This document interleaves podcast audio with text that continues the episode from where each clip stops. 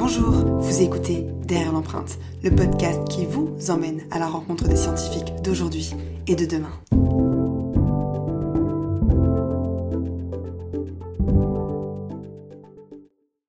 Vous êtes avec Yousra et aujourd'hui je me trouve rue du Docteur Roux dans le quinzième arrondissement de Paris. En descendant du métro, je commence par emprunter cette rue, de prime abord tout à fait banale, mais qui abrite en réalité un lieu emblématique de la recherche française, l'Institut Pasteur.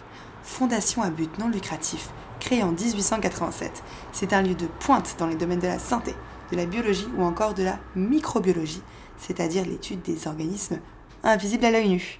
C'est notamment ici qu'a été découvert le virus du V I H en l'espace d'un siècle. Ce sont dix scientifiques de l'Institut qui ont vu leurs recherches récompensées par un prix Nobel, rien que ça. Il doit son nom à son fondateur Louis Pasteur, qui fut le premier à mettre au point le vaccin contre la rage.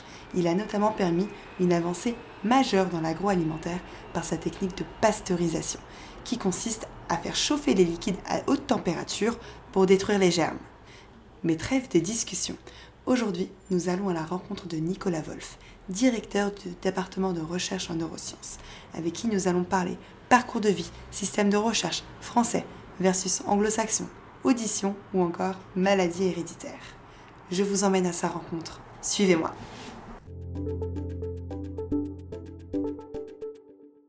Donc bonjour Nicolas Wolff. Bonjour. Merci de nous recevoir au sein de l'Institut Pasteur. Est-ce que tu pourrais déjà te présenter en répondant à cette question ? Quel est ton job ? Quel est mon job ? Bah alors, je suis directeur de recherche à l'Institut Pasteur. Je suis employé de l'Institut Pasteur parce que Pasteur est un mélange entre des chercheurs qui sont du domaine privé, c'est mon cas, et des chercheurs qui viennent euh, ou de l'Inserm ou du C N R S. Je suis dans le département de neurosciences. Euh, j'ai été embauché en deux mille. Après avoir fait euh, un parcours assez classique, je ne sais pas s'il faut que je... On va revenir sur On votre parcours, c'est déjà pas mal. Donc tu disais que tu avais un parcours académique classique, mais juste avant ça, comment t'es venue l'envie de faire des sciences quand tu étais plus jeune ? Oh bah, je crois que c'est assez naturellement. Alors je ne suis pas un passionné de, depuis la maternelle, mais euh, je pense qu'au cours de mes études secondaires, j'ai pris vraiment beaucoup de plaisir à la biologie, en particulier au lycée. Donc euh, assez naturellement, euh, j'ai décidé dans le supérieur de continuer en, en fait en biologie. Il y avait un prof ou une, une discipline qui, qui t'a plus pense, inspiré que d'autres ? bah, Je pense que c'est le monde vivant d'une manière générale. J'aimais bien les végétaux, j'aimais bien les animaux. Je pense que c'est, naturellement, je suis allé vers cette voie en fait. Et euh, tu étais plutôt un élève studieux ? J'étais un élève euh, assez sérieux, oui, assez sérieux, pas spécialement brillant, mais... Euh, assez curieux. D'accord, donc c'est pour un peu défaire l'idée commune que pour devenir un chercheur influent, il faut forcément avoir été premier de la classe, c'est pas forcément ah non, non, vrai. Non, non, ça, je, je vous rassure, il n'y en a pas beaucoup comme ça. Donc d'accord, après dans l'enseignement supérieur, tu as débuté un parcours universitaire classique orienté sur la biologie. Ouais, exactement. Alors après, je suis parti vers une voie un peu particulière qui s'appelait les biologies des organismes, c'est vraiment de la, de la biologie euh, fondamentale sur les animaux et les végétaux. D'accord. Euh, et après, je me suis réorienté en cours de licence et master en partant plutôt vers ce qu'on appelle la biophysique. En fait, c'est l'utilisation de méthodes de, de physique pour étudier les macromolécules biologiques. Donc les macromolécules qui sont des grosses molécules. Des protéines, molécules. Par D'accord. exemple. Ça peut être l'A D N aussi, ou des sucres, ou des lipides. Alors moi, c'était plutôt les protéines. Donc à partir de licence master, je suis parti dans le domaine de, obscur de la physique. D'accord. Euh, et je me suis un peu reconverti comme ça, en refaisant des mathématiques, en refaisant de la physique, et en essayant d'appliquer les méthodes de physique pour étudier les, les, les protéines. Et tu es parti jusqu'à un, un doctorat, tu as fait une thèse qui voilà, portait sur quoi ? Voilà, j'ai fait une thèse qui portait sur euh, comprendre comment les protéines sont sécrétées par les bactéries. Ça pourrait être des toxines ou n'importe quel type de, de molécule. Comment elles passent la, la barrière lipidique, comment elles se retrouvent dans le milieu extracellulaire. Parce que la barrière lipidique, on, on le rappelle, c'est une barrière de, de, de graisse qui entoure certaines bactéries.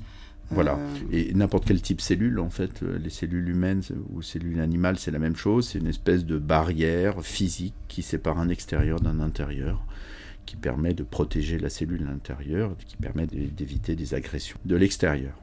Un peu la forteresse de chaque cellule. C'est un peu la forteresse, mais c'est un lieu d'échange aussi, parce que la cellule ne peut pas survivre si elle n'a pas des échanges avec le milieu extracellulaire. Exactement. Et euh, en ayant un peu plus de recul aujourd'hui sur ton parcours universitaire, tu penses que faire une thèse, c'est forcément nécessaire pour faire de la recherche ?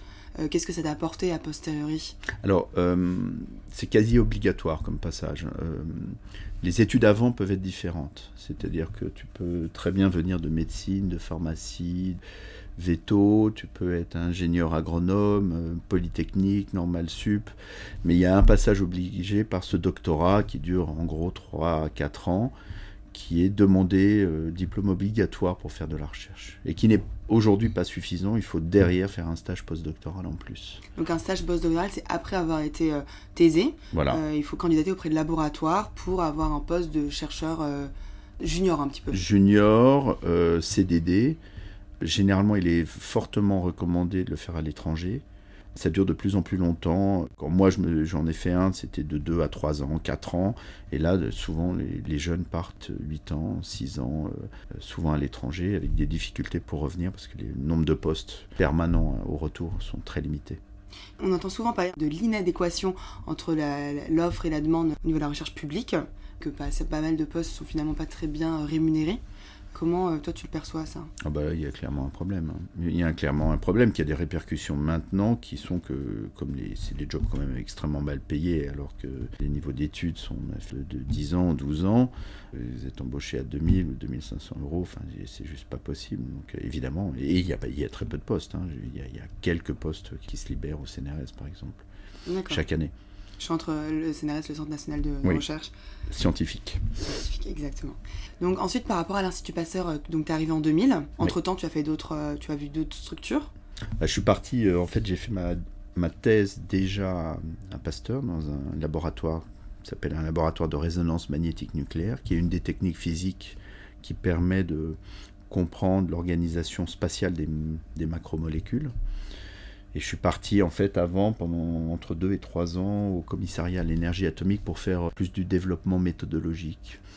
Donc de mettre en œuvre des protocoles pour euh, étudier ces protéines, c'est ça ? Voilà, c'est exactement, sans, c'est sans trop simplifier. non non, c'est exactement ça. C'est comment optimiser l'observation des, des protéines en, en améliorant la technique. En fait, c'était assez technique et assez théorique. Et aujourd'hui au quotidien, c'est à quel type d'application ce genre de recherche ? Bah, il y a un concept en biologie qui est que l'activité des macromolécules est fonction de leur organisation spatiale. C'est-à-dire, elles sont constituées d'atomes. C'est l'infiniment petit, et l'agencement de ces atomes permet à cette macromolécule d'avoir une activité. C'est le cas de l'A D N, c'est le cas des protéines, des sucres, des lipides. Et il n'y a pas beaucoup de techniques pour accéder à cette, à cette organisation, description de l'atome. Donc il y a la résonance magnétique nucléaire, il y a la diffraction rayons X, et il y a la microscopie électronique de nos jours qui se développe beaucoup. Microscopes qui sont beaucoup plus puissants que les microscopes optiques euh, loupe ah oui, classiques. Oui, oui, complètement, qui sont très bien pour regarder des cellules, mais si on veut regarder euh, les molécules qui sont contenues dans ces cellules, euh, il faut, il faut d'autres types d'optiques et on utilise des faisceaux d'électrons qui permettent d'avoir une très bonne résolution pour voir les atomes. Donc on va passer à la deuxième partie, on s'intéresse un peu plus aujourd'hui à ton quotidien de chercheur. Donc comme on a dit, tu es à l'Institut Pasteur, un institut privé mais d'utilité publique, qui est un peu une exception en France, fondé par Louis Pasteur en quatre-vingt-sept. Aujourd'hui, comment cet organisme fonctionne ? On sait qu'on peut faire des dons qui sont défiscalisés. Mmh. Comment c'est subventionné ? Tu disais qu'il y avait une partie des chercheurs qui étaient privés, d'autres publics. Alors oui, d'un point de vue ressources humaines, il y a un mélange de personnes rémunérées par Pasteur et qui ont un contrat de travail privé, c'est mon cas, et des gens qui viennent de l'organisme public, c'est-à-dire détachés par le C N R S, l'Inserm. Mais quasiment toutes les unités de Pasteur fonctionnent de, de manière mixte, comme ça, à la fois C N R S ou Inserm et à la fois Pasteur ou université. Et ça apporte une plus-value d'avoir des gens qui viennent un peu de différents horizons ? Ah oui, très clairement, c'est essentiel même au fonctionnement de Pasteur.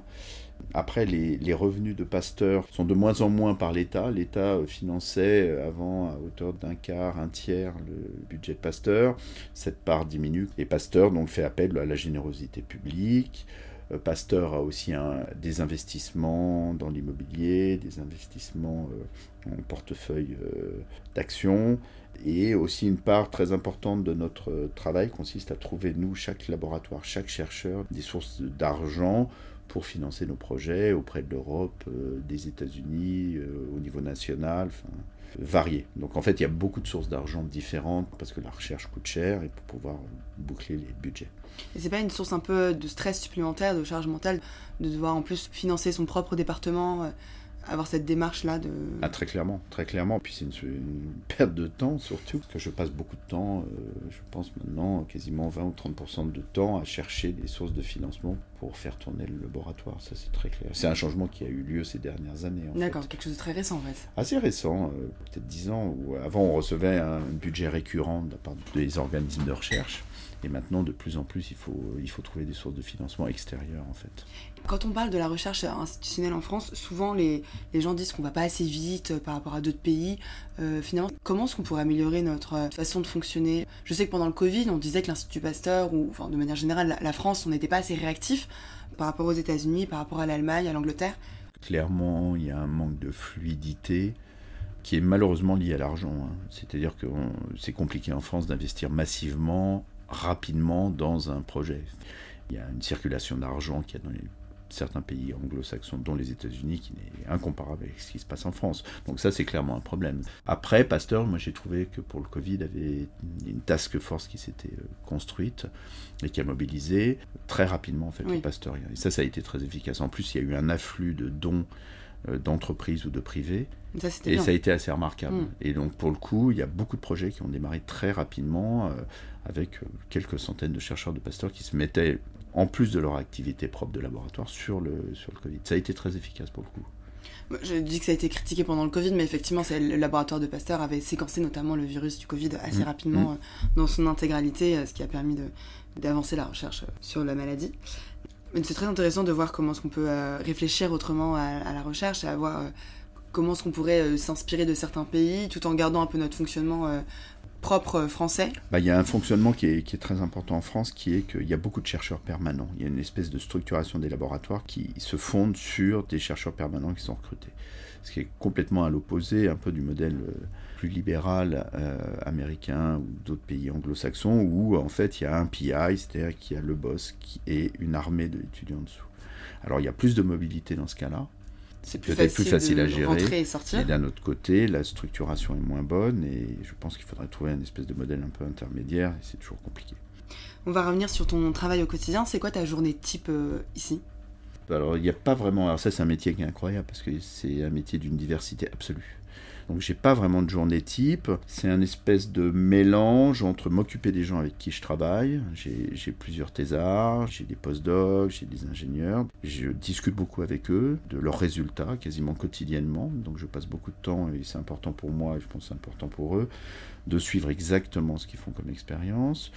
Après, j'ai des charges quand même administratives, je dois euh, écrire des papiers, euh, je dois faire des demandes d'argent, je, dois, je fais partie de comités, je dois corriger des, des articles. Vous savez qu'on publie, enfin, je ne sais pas si on le sait, mais on publie sous forme de, d'articles scientifiques et les journaux demandent de critiquer les, les papiers et les résultats des autres. Donc je reçois régulièrement des papiers. Euh, D'accord, c'est euh, le, le... Il y a les séminaires, il y a les congrès dans lesquels je me rends, il y a les comités de thèse, il y a les thèses, enfin il y a, il y a une variété d'activités euh, scientifiques et parascientifiques enfin, autour de la science énorme.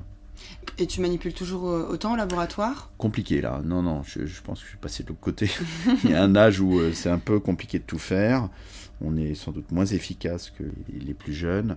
Non, les forces vives sont clairement les doctorants et les post-doctorants, ou les vraiment jeunes chercheurs pour les expériences à la paillage. Je suis plutôt là dans l'interprétation des données, et essayer de les guider, et puis et voilà, je suis très rarement à la paillasse. Ce qui, est, ce qui est préférable d'ailleurs, parce qu'en général, je passe plus de temps à essayer de chercher où se trouvent les, les produits que... On que... perd la main. Ah non, très, très, clair, très clairement, et on gêne plutôt les gens. Mais c'est toujours important d'avoir euh, finalement cette vision de, du chercheur qui n'est pas que au laboratoire, mais qui a aussi euh, plein d'autres missions qui lui sont euh, propres. Bah, c'est même presque le contraire, je pense que ça devient... assez compliqué dans ce métier de rester au contact avec la science très, de manière très étroite. Beaucoup de choses sont faites pour vous éloigner avec d'autres responsabilités parascientifiques, ce que j'appelle parascientifique. Et ça, c'est un combat. Il faut, si on veut rester au contact avec les résultats des étudiants, c'est une volonté. Sinon, on se fait vite absorber par, par le parascientifique, par le c'est ça. Donc, tu disais que tu travaillais sur les neurosciences. Euh, je sais notamment qu'à Pasteur, il y a des pathologies de surdité héréditaire qui ont été découvertes et montré, parce qu'autrefois on ne pensait pas que la surdité pouvait être héréditaire. Comme euh, l'autisme. Oui. Et euh, donc ces travaux portent sur quoi ? Alors j'ai commencé ce travail il y a, oui, il y a dix douze ans pour comprendre euh, le rôle de certaines protéines dans des surdités qui affectent l'organe de, de l'audition qui s'appelle la cochlée, qui est une espèce de petit organe, un petit tissu en forme d'escargot qu'on a derrière le coquillage. Lim... Voilà, coquillage qui, qui est derrière le tympan et qui contient des cellules très particulières qui ont des cils à leur surface, et c'est ces cils qui vont percevoir le son qui se propage dans le liquide derrière le tympan. Quand je suis en train de, de te parler, en fait, les ondes que je t'envoie dans l'air vont après se répercuter dans le liquide de l'oreille interne, et là où baigne la cochlée. Et ces cellules vont percevoir, avec les mouvements des cils, les fréquences et les intensités de mes paroles. Et ça va être après interprété par le cerveau. Et donc, il y a une, une maladie qui s'appelle le syndrome de Usher, sur lequel je travaille plus particulièrement, qui sont des protéines qui sont atteintes par des mutations. Donc c'est une maladie génétique, qui vont euh, modifier le, ces cils. Il y a une malformation au niveau des cellules qui vont percevoir le son, et ça se répercute par une surdité. Et malheureusement, on retrouve ces protéines aussi dans la rétine, donc il y a en plus une... Euh, un lien avec des pathologies un, oculaires. Avec des pathologies oculaires, et une, une maladie assez terrible, parce que les enfants en fait naissent sourds profonds et deviennent...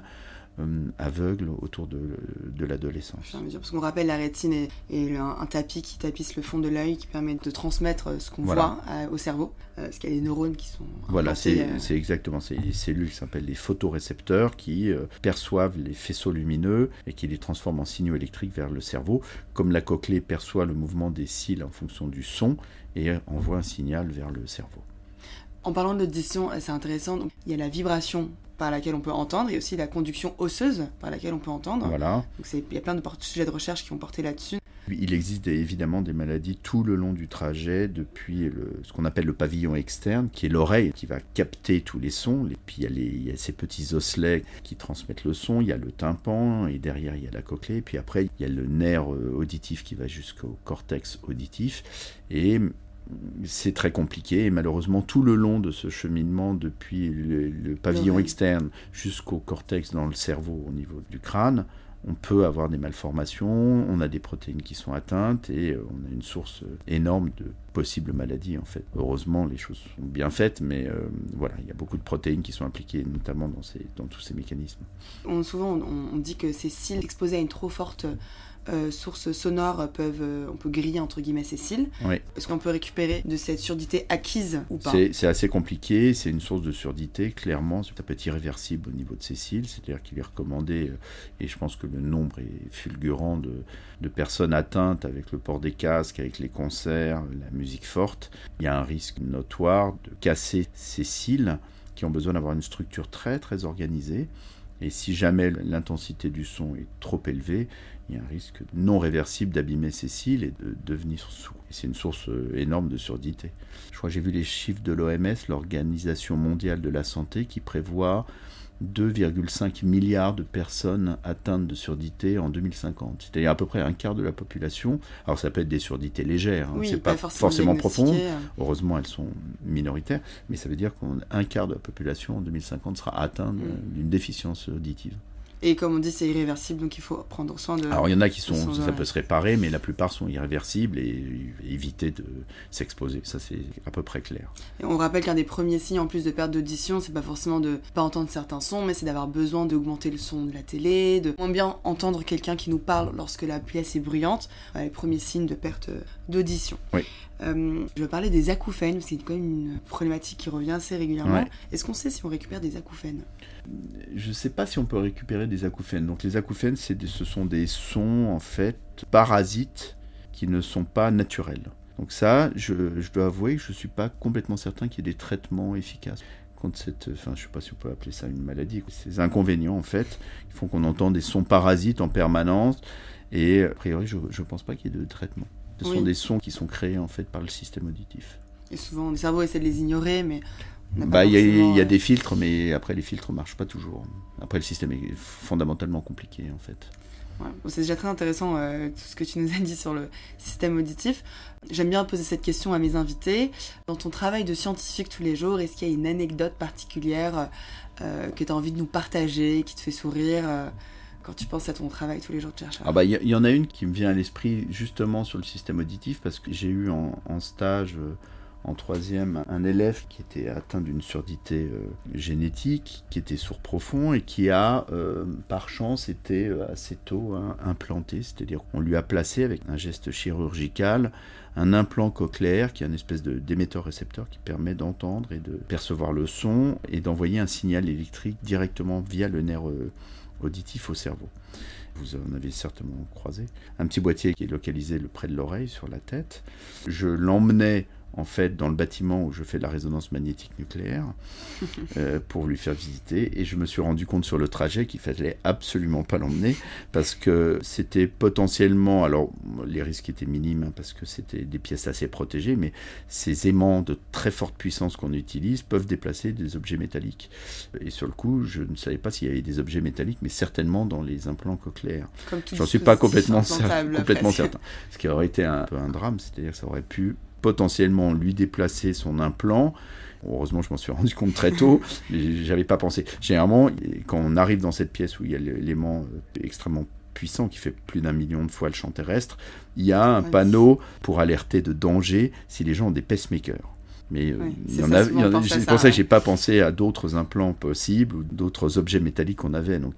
Donc voilà, par chance, bon, je m'en suis aperçu très tôt. Il n'y a pas eu de problème. Mais ça... Après, j'ai souri parce que je me suis dit, euh, oula, c'était pas lui rendre service, ce pauvre garçon qui était là pour une semaine. Si je commence avec beaucoup d'enthousiasme, lui présenter le matériel qu'on a et qu'il lui déplace son implant. Ça aurait été la fin des, des stages de troisième. Ah ben, je pense. Alors, en plus, il a fait des sciences. Il est devenu un, un garçon brillant. Il est devenu ingénieur en biotechnologie. Je me suis dit, ça l'aurait peut-être dégoûté définitivement de la science. Ah, donc finalement, ouais. Ça a peut-être créé une vocation chez lui. J'espère. euh, on a parlé de ton parcours universitaire très intéressant et ton travail de chercheur dans un institut assez prestigieux comme l'Institut Pasteur. Mais pour les gens qui sont un peu curieux, bah là par exemple on a parlé de, d'audition aujourd'hui, de protéines.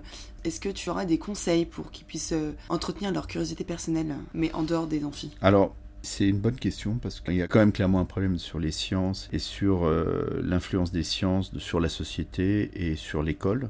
Il y a une chose qui se fait de moins en moins liée à deux choses, au terrorisme et, et aux pandémies, c'est-à-dire que malheureusement, c'est devenu de plus en plus compliqué de visiter les centres de recherche. Oui. Pasteur était particulièrement, moi j'aimais beaucoup ça, particulièrement ouvert aux écoles. Et ça, c'était vraiment, à mon avis, la chose qui marchait le mieux. Et Pasteur avait vraiment mis en place des journées où les familles venaient, venaient visiter, où on faisait des petites activités avec, par exemple, même la résonance magnétique nucléaire ou sur d'autres techniques, où on les faisait étudier avec des tubes à essai, des solutions colorées, on faisait un peu de chimie et tout ça. Malheureusement, la pandémie et les plans Vigipirate pour la sécurité des sites fragiles, on va dire, ou sensibles comme Pasteur, ont stoppé tout ça. Donc moi, je croyais très fortement à la visite des écoles. Je pense que c'est quelque chose qu'il faudrait réimplanter, qui a disparu. Il y a un contact plus étroit entre les scientifiques, la recherche fondamentale et le, le citoyen. Oui. Ça, je, je trouve ça vraiment important. Alors nous, on essaye d'accueillir un maximum d'étudiants, de stagiaires, de troisièmes, on en a tous les ans.